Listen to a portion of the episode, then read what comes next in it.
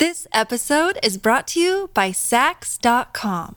At Saks dot com, it's easy to find your new vibe. Dive into the Western trend with gold cowboy boots from Staud, or go full nineties throwback with platforms from Prada. You can shop for everything on your agenda, whether it's a breezy Zimmermann dress for a garden party or a bright Chloe blazer for brunch. Find inspiration for your new vibe every day at Saks dot com.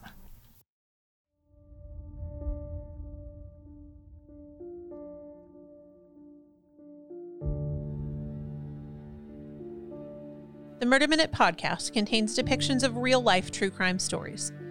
Some details may be disturbing, and listener discretion is advised. This is Murder Minute. I'm your host, Missus Smitty, and today is Wednesday, January twenty-sixth, two thousand twenty-two. Today on Murder Minute, the story of Jerry Brudos. A fictionalized version of Brudos was featured in the hit Netflix series Mindhunter, in which an F B I profiler interviews some of the worst serial killers alive in an effort to understand their twisted minds. Brudos' mind was twisted indeed. I'll tell you the story of his life and crimes later in the episode.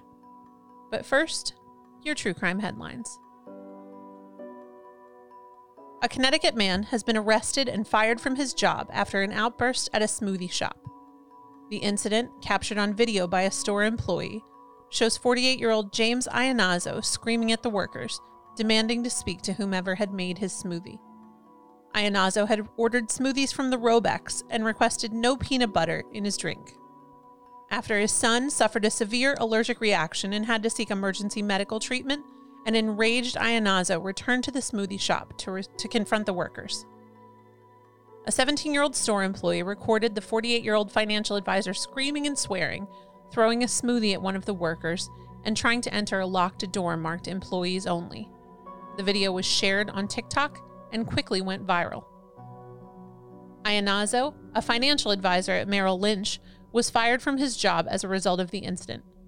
He turned himself into police and has been charged with intimidation based on bigotry or bias in the second degree, breach of peace in the second degree, and criminal trespass in the first degree. He is set to appear in court on February seventh.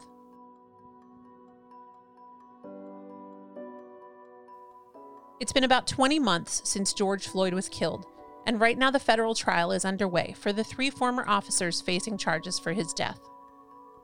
The three ex-officers are each charged with deprivation of rights under color of law for allegedly failing to give Floyd medical aid, as fellow officer Derek Chauvin knelt on Floyd's neck and back for nine minutes and twenty-nine seconds on May twenty-fifth, two thousand twenty in Minneapolis. The three have pleaded not guilty to the federal charges and are being tried together. The federal case is separate from the state charges for Floyd's death, for which the officers have also pleaded not guilty for to charges of aiding and abetting in a trial that's tentatively set for June. Derek Chauvin's state trial, which took place last year, resulted in guilty verdicts on charges of murder and manslaughter. Chauvin pleaded guilty in December to federal civil rights charges for violating Floyd's rights during the arrest. He faces a sentence of between twenty and twenty-five years in prison on the federal charges, which would be served concurrently with his current twenty-two and a half year sentence on the state murder charges. Unlike in the state case against Derek Chauvin, the proceedings are not being televised because federal court does not allow cameras. Formal charges were brought against Sean Laval Smith in Los Angeles on Friday. Smith is charged with murder and a special allegation of using a deadly weapon in the killing of U C L A grad student Brianna Kupfer on January thirteenth. Kupfer was working alone in a furniture store when she was killed in the random attack. She was stabbed to death around one fifty p.m., just minutes after she texted a friend that a man in the store was giving her a bad vibe. A passerby found her bleeding on the floor about twenty minutes later, and she died from her injuries.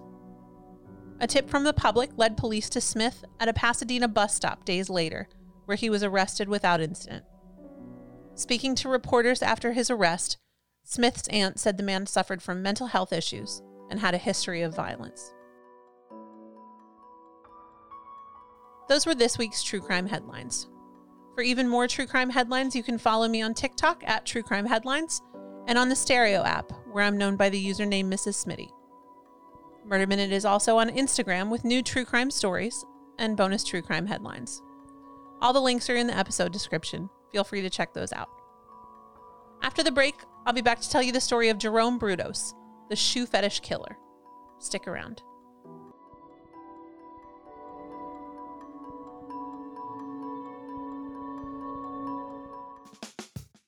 Hey, Murder Minute listeners, it's me, Missus Smitty, and our next partner has a product that I use literally every morning. You know, there's never been a better time to have a strong immune system, and I decided in the beginning of this year that I was going to really make sure that I was taking my vitamins and doing everything that I could to stay healthy. It was really exhausting for me to take handfuls of vitamins and supplements every day and remember which ones to take at which time and with food or without food, and so I was really excited to find out about Athletic Greens. Now, instead of a shelf full of vitamins, I mix one scoop of A G one with cold water, give it a good shake, and drink it in the morning before I have my coffee. It's simple and delicious, and it's loaded with good stuff that keeps me going all day long. Each scoop of Athletic Greens contains seventy-five high-quality vitamins, minerals, whole food-sourced superfoods, probiotics, and adaptogens. It's lifestyle friendly, whether you're keto, paleo, vegan, dairy-free, or gluten-free, and contains less than one gram of sugar, no G M Os, and no nasty chemicals or artificial anything. Also, it tastes delicious. Athletic Greens supports better sleep quality and recovery, supports mental clarity and alertness, and it's like the one thing with the best things. It uses the best of the best products based on the latest science, and as the science updates, so does the product. It's really amazing and has totally changed the way that I uh, take care of myself. But don't just take my word for it. Try it for yourself.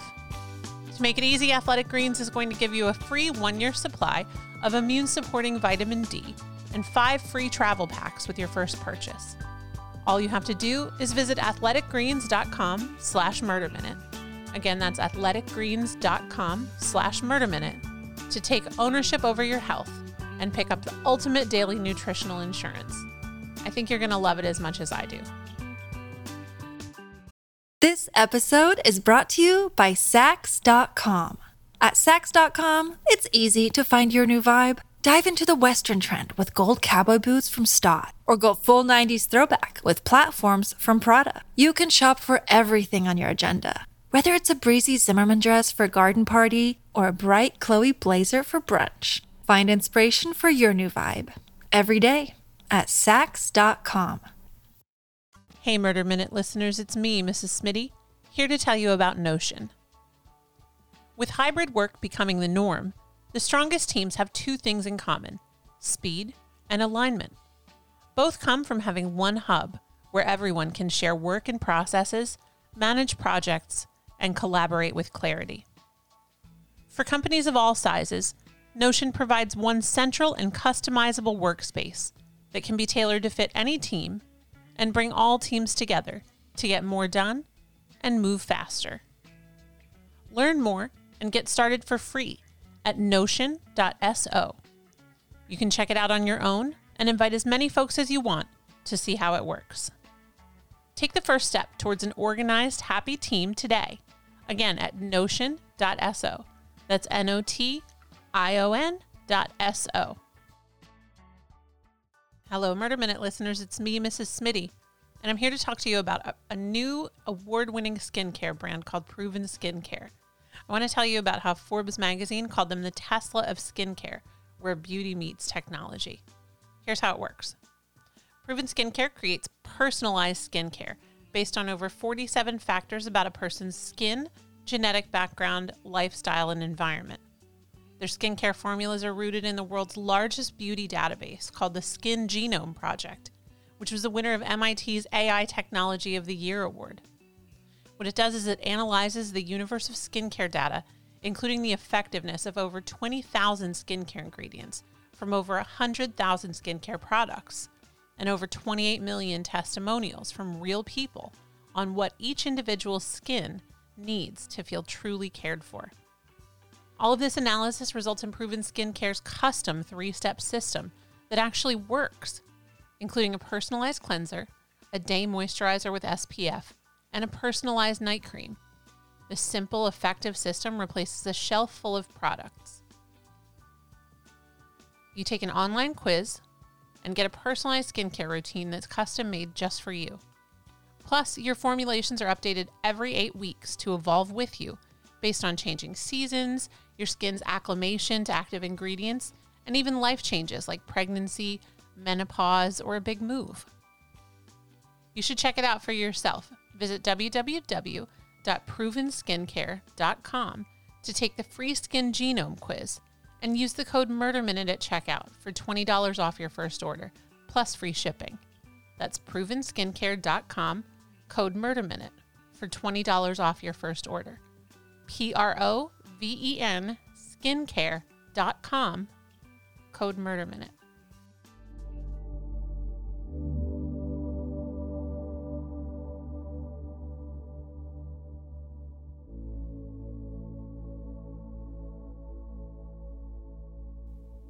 Welcome back. As I mentioned in the beginning of the episode, today I'm going to tell you the story of Jerome Brudos, who came to be known as the shoe fetish killer. The shoe fetish started early in little Jerry's troubled childhood.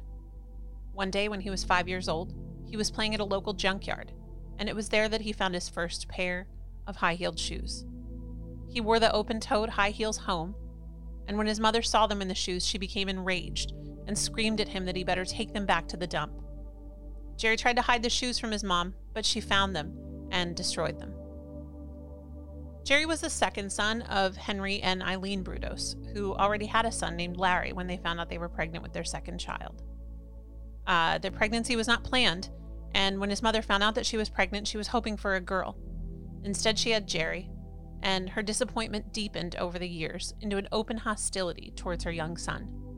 She was warm and caring to Jerry's older brother, but cold and critical of Jerry. By the time he was in first grade, Jerry's family had moved to Riverton, California. His first grade teacher in Riverton wore high-heeled shoes, and she kept two pairs in the classroom. One day, Jerry decided he was going to steal one of the pairs and take them home, but a classmate foiled his plan and told on him, and Jerry had to confess to the attempted theft. His teacher reacted angrily, and the whole incident was very embarrassing for young Jerry. His family moved two more times during his childhood, first to Grants Pass, Oregon, and then to Wallace Pond, Oregon. While they lived in Grants Pass, they had neighbors with several teenage girls, and Jerry befriended the girls' brothers so that he could come into their homes and steal their sisters' underwear while he was playing with the boys. As he began to go through puberty, he started to have bizarre fantasies about capturing a girl, forcing her to obey his commands, and begging him for mercy. His family moved again to Corvallis, Oregon, where his brother Larry was studying electronics at Oregon State University. Jerry continued his habit of stealing women's shoes and underwear in Corvallis, and he would use them to enhance the pleasure of masturbation. Late in the summer of nineteen fifty-five, sixteen-year-old Jerry stole the undergarments of an eighteen-year-old girl. Jerry decided that he wanted to get a nude photograph of the girl instead of just relying on the undergarments for his sexual pleasure, so he set up an elaborate plot to get the girl to take the photos. He asked the girl to come to his house under the guise that he could help her get back her stolen undergarments. When the girl arrived at Jerry's house, she was accosted by a masked man with a knife who forced her to remove her clothes and took several photos. The man left, and the girl got dressed and fled. Before she could get away, she ran into Jerry, who said he saw the intruder and locked them in the barn. The girl left and informed the police of what had happened, but no action was taken. In nineteen fifty-six, Jerry Brudos attacked the woman for the first time. He was just seventeen years old, and he had prepared well in advance for the assault. First, he dug a hole in a hillside where he planned to keep girls as sex slaves. Then, wielding a knife, he lured a seventeen-year-old girl to his car. He drove her to a deserted farmhouse where he beat her profusely and forced her to take naked photographs for him. A couple stopped on the scene of the crime, and they notified police. Jerry claimed that he had stopped to help the girl himself and was not the attacker. The couple did not believe Jerry, and eventually the Oregon State Police obtained a confession. In Jerry's house, they found women's undergarments, photos, photo equipment, and Jerry was arrested for assault and battery. Just like when he was five years old, he was caught red-handed. He was sent to the psychiatric ward of the Oregon State Hospital for evaluation. While he was in the hospital, Jerry told doctors about his collection of women's clothing and his fantasy of putting girls in freezers so he could rearrange their frozen bodies into sexually explicit poses. But for some reason, the doctors didn't think that there was anything seriously wrong with him, and after nine months of treatment, he was discharged and deemed to not be a danger to society. While he was in the mental hospital, Jerry had been allowed to attend high school during the day at North Salem High School in Dallas, Oregon. While his grades were low, they were good enough for him to graduate with his class in nineteen fifty-seven. After high school, Jerry tried his hand at college, but he struggled academically and eventually gave up on school, deciding instead to enlist in the Army. Jerry was stationed at Fort Ord, California, and did his basic training in Fort Gordon, Georgia. He was granted the rank of E two. While he was in the Army, Jerry began to have twisted dreams and spoke with the Army chaplain about them. The chaplain referred him to an Army psychiatrist who eventually discharged Jerry Brudos from the Army because of his bizarre obsessions. After he was discharged from the armed forces, Jerry moved back to Corvallis with his parents, living in their shed. One night after running an errand, he noticed a young girl who was walking home. He followed her and then strangled her to the point of unconsciousness and stole her shoes, which he would sleep with at night. At the age of twenty-two, Jerry got a job at the local radio station in Corvallis. While he was working at the radio station, Jerry met his future wife, Darcy Metzler, who was just seventeen at the time. The two began dating, and while Darcy's parents did not approve of the relationship, they were married just a few short months after they started dating. In the early years of their marriage, Jerry would ask his wife to do housework naked in high heels, and he often took nude photos of her. Darcy obliged for a while. Not long after they got married, Jerry and Darcy welcomed their first child, a daughter. They spent the first several years of their marriage moving up and down the West Coast as Jerry struggled to keep a job, and eventually settled in Portland, Oregon, where Jerry found work as an electrician. They gave birth to another child, a son, and Jerry set up an intercom system in their home, instructing his wife that she was not to enter the attic or garage without first asking his permission over the intercom. Darcy complied with these strange demands of her husband, never thinking anything of it. So now that Darcy was a mother of two young children, her time and attention was really focused on parenting, and she didn't have time to indulge her husband's increasingly bizarre fantasies. So uh, Jerry turned to prowling instead, breaking into his neighbors' houses and stealing their shoes and underwear. Soon, this prowling would not be enough for Jerry. In nineteen sixty-seven, Jerry Brudos was walking in downtown Portland when he noticed a woman wearing high-heeled shoes. He followed her home and waited for night to fall. Once she went to bed, he broke into her house, strangled her into unconsciousness, and raped her. When he was done, he took her shoes and left. This encounter proved to be irresistible to Jerry Brudos. He later testified that the woman's limp body had aroused him. But the next time, Jerry Brudos didn't have to go looking for a victim. Someone came straight to his front door.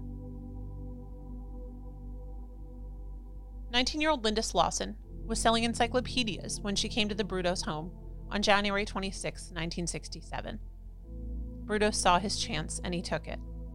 He pretended to be interested in buying an encyclopedia set to lure her inside. While his family was upstairs, Jerry Brudos hit Linda Slauson on the head and strangled her to death.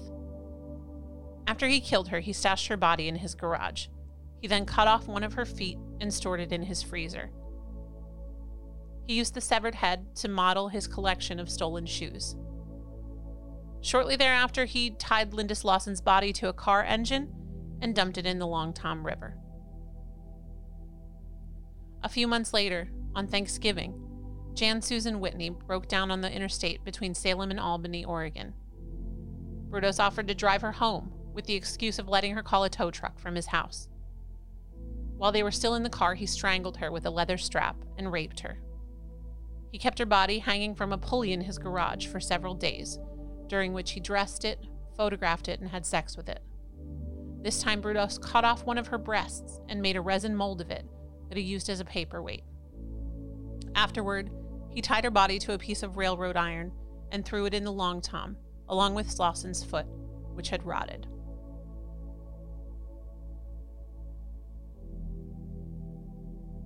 While dressed in women's clothes, Jerry Brudos kidnapped his next victim, Karen Sprinkler, at gunpoint from the, the parking lot of a department store on March twenty-seventh, nineteen sixty-nine.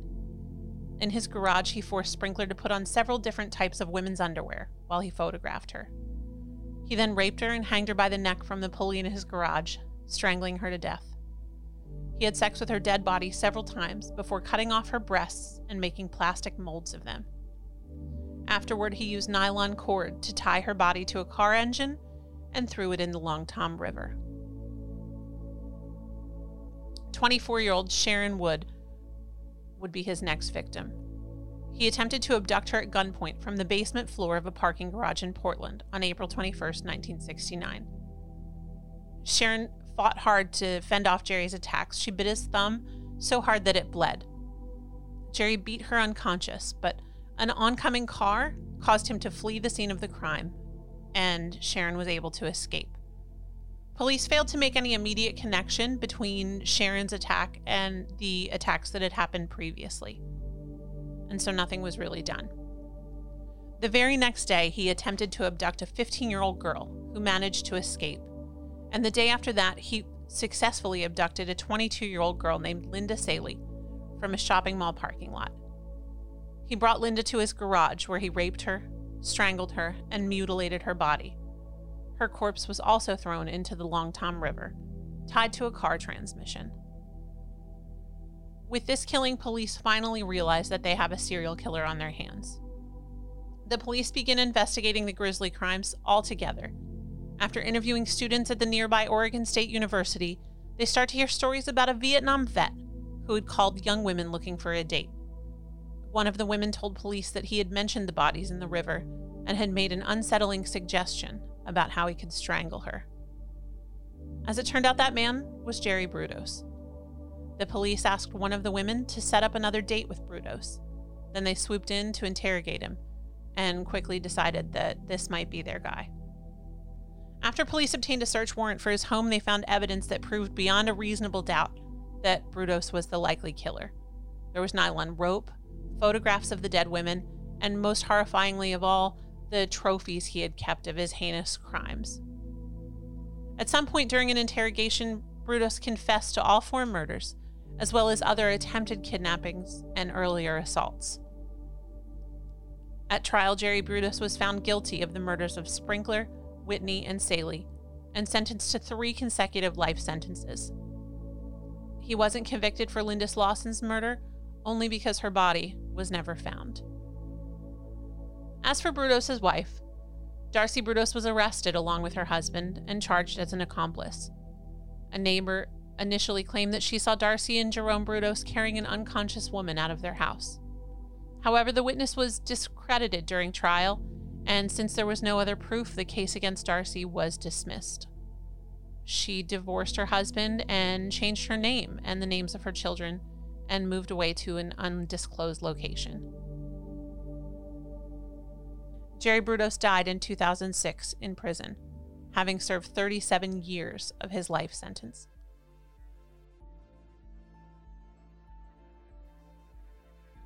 That was this week's episode.